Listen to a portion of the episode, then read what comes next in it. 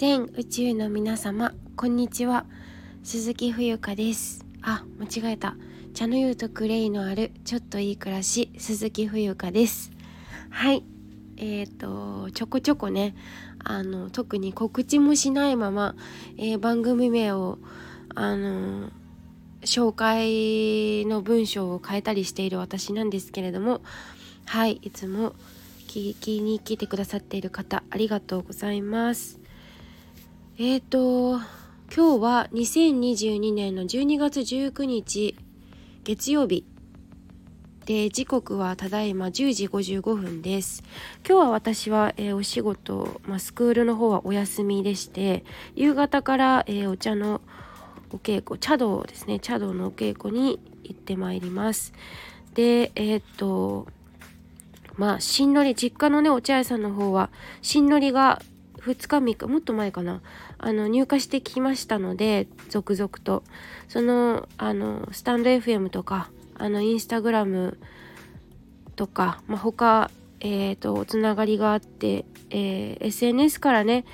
あのご縁をいただいて、えーと、注文いただいている方が何名かいらっしゃるので連絡を入れたりだとかそれからそうですねあの今週はスクールの方でウィンタースクールって言ってねちょっといつもの、えーと、アクティビティとは違った、えー、ことが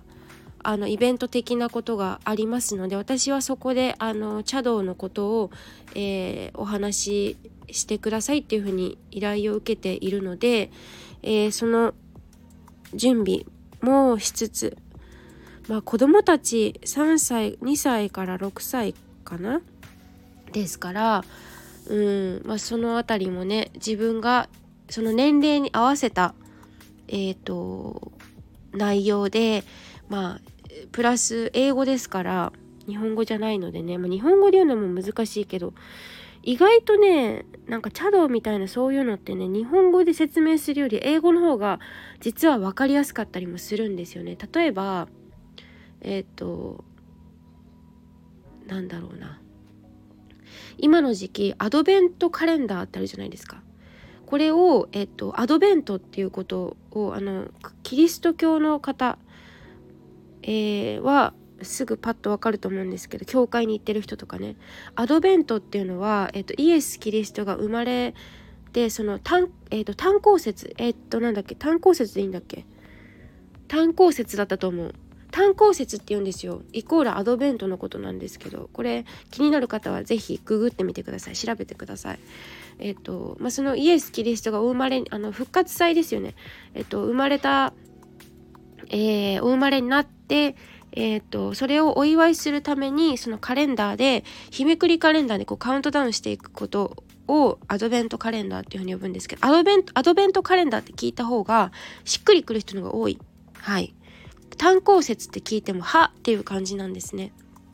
うん、まあそういう感じで英語で、えー、茶道とかを伝えた方が実は分かりやすかったみたいなことが私自身も実感していることの一つであったりするのでまあそれとはまたちょっと違うでしょうけど異なるけれどもあのまあそういうイベントがあるからっていうイベントがあるので、えー、どういうふうにあの人に伝えるには、えー、分かりやすくお伝えできるかなっていうところ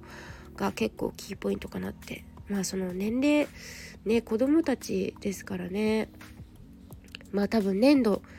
を使って、えー、紙粘土かな。紙粘土かなんか使って、えー、茶器を作ってみるとか、まあ、そういうアクティビティになるのではないかというふうに思ってはいるんですけれども。はい。でえっ、ー、とそうそう。まあ前置きはね長くなってしまうんですけど今日のテーマは、えー、昨日私が更新したノートの音声バージョンを撮っていきたいと思います。はい。題して、ギブアンドテイクのお付き合いはごめんだというお話です。はい。これ私の完全な考え方なので、えっ、ー、と、まあ、興味がある人は聞いていってくださいっていう感じなんですけど、あのー、えっ、ー、とね、お誕生日に、えー、プレゼントとして、まあ、うちあのお店屋さんなんでねあのまあ私も店番するしいろいろ顔が広いっちゃ広いわけですよ。うん、で、まあ、それは関係ないかもしれないけど誕生日はいつなんだと家族ぐるみのお付き合いでで聞かれて「まあ、いついつです」って言ったらあのじゃあ持ってくるなんかあの唐揚げ唐揚げってそうあのまあいただいたわけですよ。ね。なんだけど私その気持ちは嬉しいよその何て言うかな気遣ってくれるっていうか気にしてくださっているというか気にかけてるっていうかまあ本当はそういうのもあんまりうんって感じなんですけどほっといてくれっていうかうんなんか好きにやらせてくれみたいなところがあるからうんそうでまあそのプレゼントをねいただいて家に自分が帰ってきたんですね昨日。で、えっとまあ、外出先外出中にそのお客さんがいらしてわざわざねであのこれ冬香ちゃんにって言ってあの得意料理なんでしょうねお客さんの。でまあいただきましたと。で私が帰ってきた時に、えー、同居している祖母がですねあのいつものパターンよっていつものパターンっていうのはどういうことかというとまあ彼プレゼントしてくれた、えー、彼はですねおじいちゃんなんですけどあのすごくこう、うん、唐揚げがね得意料理っていうことで、えーと、いつの日かあのうちの家族全員のプレゼえ誕生日を聞き出してあの唐揚げを自分でお手製で作ってねあの持ってくるっていうことをしてくれるんですね。まあありがたいことにというか。はい。で、えー、まあそのそれがいつものパターンっていう意味で「お礼はどうするの?」って「わからないんだったらお母さんに相談しなさい」っていうことまで言ってくるわけですよ。で私はいつもいつもっていうかまあ「あはい」みたいな感じで聞き流すんですけど内心では「お礼か」みたいな。いうふうに思うんだよね。っていうのはそのまあくれたのはありがたいしあの、まあ、ちゃんといただきましたっていうことはお伝えするんですけどなんかそのわざわざ家に行ってなんかピンポンして訪ねてお礼なんかこう何手土産持ってお礼に行くっていうのはなんか違うなと思っていてそのさ私別に誕生日プレゼントくださいって言ったことないしその何かの折でその唐揚げを食べたことがあったんだよね。で美味しいですねってそりゃ言うじゃん。美味しくなくても。いやうーんなんか商売やってるから難しい。なんかうーん私多分友達とかだったらこれ微妙かもとかも普通に言うんだろうけどなんかその石田園としての看板もあるしっていうのを考えるとなんか別に今私は落合さんの娘だけど引き継いだわけじゃないしかあのきちんと正式に。うんなんかその何て言うのかな。うん中途半端に次第の看板を汚してはいけないなっていうふうに思うわけですよね。だからお客さんを立てるじゃないけどまあこれどうなんだろう。昭和的な考えなのかな。ちょっと分かりませんけどあのあ美味しいですね。っていやじいじやっぱり上手だねって。まあ普通かなこういうことって。まあうん美味しい美味しいっていう風に。まあ本当に美味しかったんだけど別にさ、まあ、それを聞いてじいじは嬉しかったんだろうね。だからじいじは嬉しいから持ってきてくれたわけですよ。でもぶっちゃけなんかそんなに唐揚げいっぱいもらってもほんともりもりこんもりいただくわけですよ。ま家族がいるから一緒に食べるからいいんですけどなんか別にプレゼント私本当に物欲がなくてまあそのさ一方的な気持ちだよね。だからそれを受け取るっていうことがこちらのねあのいただく方としてはね受理するっていうことが仕事でもないけどそういう役割じゃないですか。それはできますよね、まあ、したくなくてもしたくてもどちらでもいい。自分が選べるじゃないですか。そういつも選択肢は自分にあるから必ず自分があの選択肢持ってますからね。選べますというところだと思うんですね。であのまあ本当に最初に最初にっていうか言っとくんですけど私本当にうーんなんかプレゼントとか本当ちょっと苦手なんですよね。なんか何かをもいただくっていうかう嬉しい嬉しいけど基本的にそういうのはあまりえーと、積極的にあんまり欲さないというかそのもちろんいろんな人がいらっしゃいますからいただきます。いただくことはある。あのうんとそれはすごく素直にありがとうございますってその時はちゃんと受け取るしあの使ったり食べたりなんだってするんですけど基本設定鈴木冬香の基本設定としてえっといらないということです。はい。というか自分の欲しいものは自分で賄う。自分から買いに行く、えー、っていうことに徹しているというかなんかそれが結構自分の中のポリシーじゃないけどポリシーっていう硬いものでもないんですけどなんかそういう感じで来ちゃってるんですよね。このうん30年間。そう。でえっ、となぜそうなったのかっていうのはやっぱり幼少期の環境が関係関係していると思っていて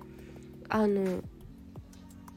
なんか本当に家が商売やってるともう年がら年中忙しくて家族っていうかあの父親母親おばあちゃんおじいちゃんとかみんなだからなんかその誕生日パーティーとかケーキ食べるとかもそんなになかったしあの何プレゼント交換クリスマスパーティーとかもなかったしうんなんかイベントごとに興味関心がなくてだと学校であるバレンタインデーとかもあれもなんかもらったらホワイトデーになんか返すとかあるじゃないですかもう全然意味が分かんないしっていう人なんですよ。わかんないこれ受け取り方によってはすごくざわつくっていうかえー、ってびっくりされたり惹かれたりとかわかんないするのかもしれないけど私本当にこういう冷たい人間なのかな？えどうなの？わかんないけどなんかそういう価値観っていうかそういう人間なんですよとにかくね。そう。だからあの、まあ、今後ね、えー、お付き合いする人わかんないけどあのねそういうだから私に物は与えないでくださいっていうまあそのなんだろうな会話の中でこういうのがあるよ使ってみたいじゃああげるとかならわかる。うん。で私が使ってみてこうだったよっていうのはなんかこうコミュニケーションが成り立つじゃん。別にコミュニケーション成り立つ成り立たないの話ではないんだけどまあそういうことなんですよ。だから幼少期の環境っていうか生活習慣がすごく影響しているなっていうのもここで多分見て取れるじゃないですか。聞いて取れるか。じゃないですかね。うん。だからいや本当に一番分かりやすいのはバレンタインだよね。だから私作ってあげたことないもんね。あの中学校の時に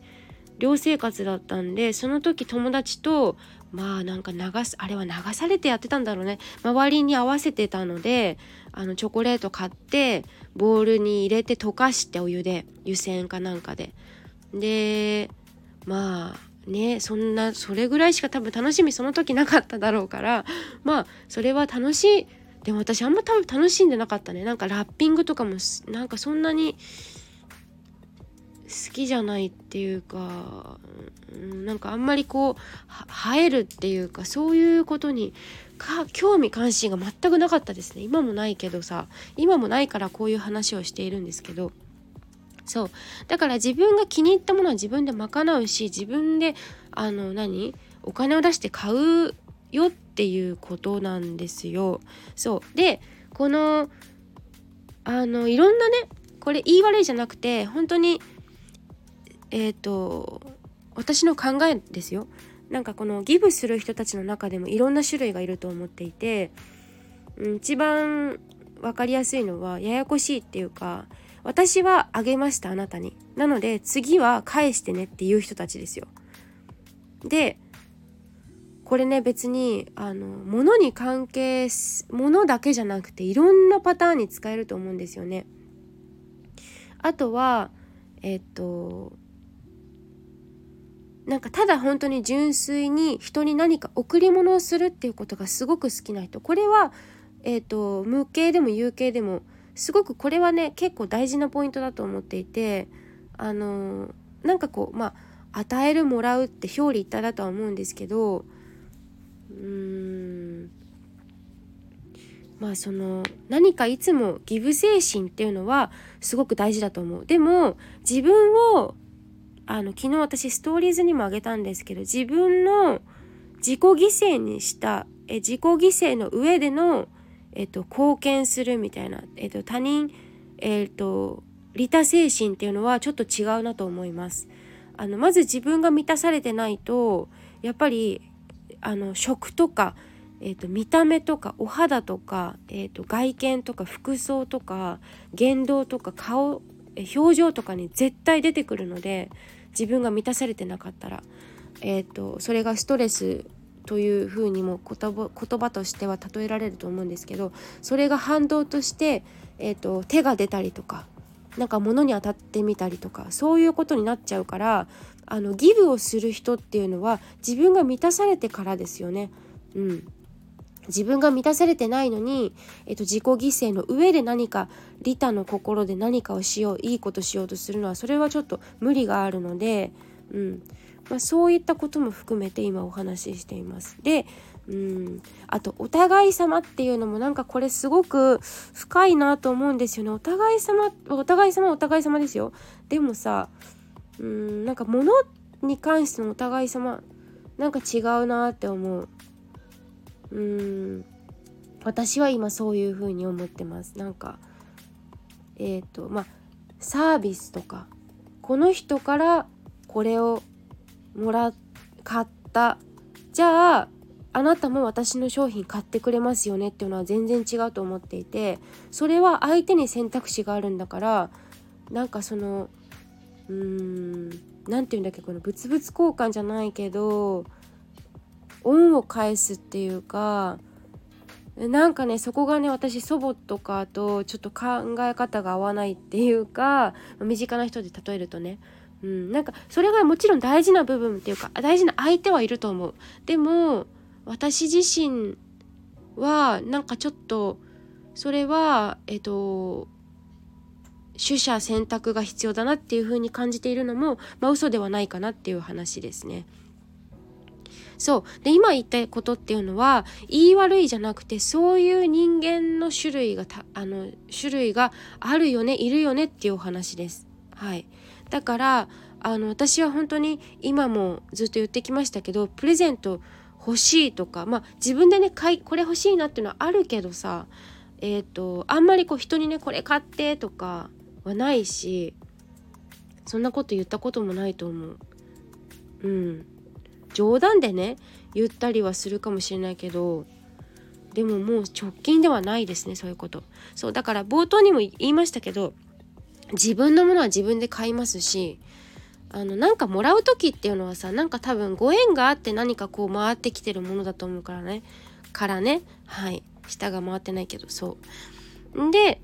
まあ究極っていうか最終的には人に何かこう差し上げるっていうこと行為と受け取るっていうことも本人の自由意志だと思っているんですよその当事者の。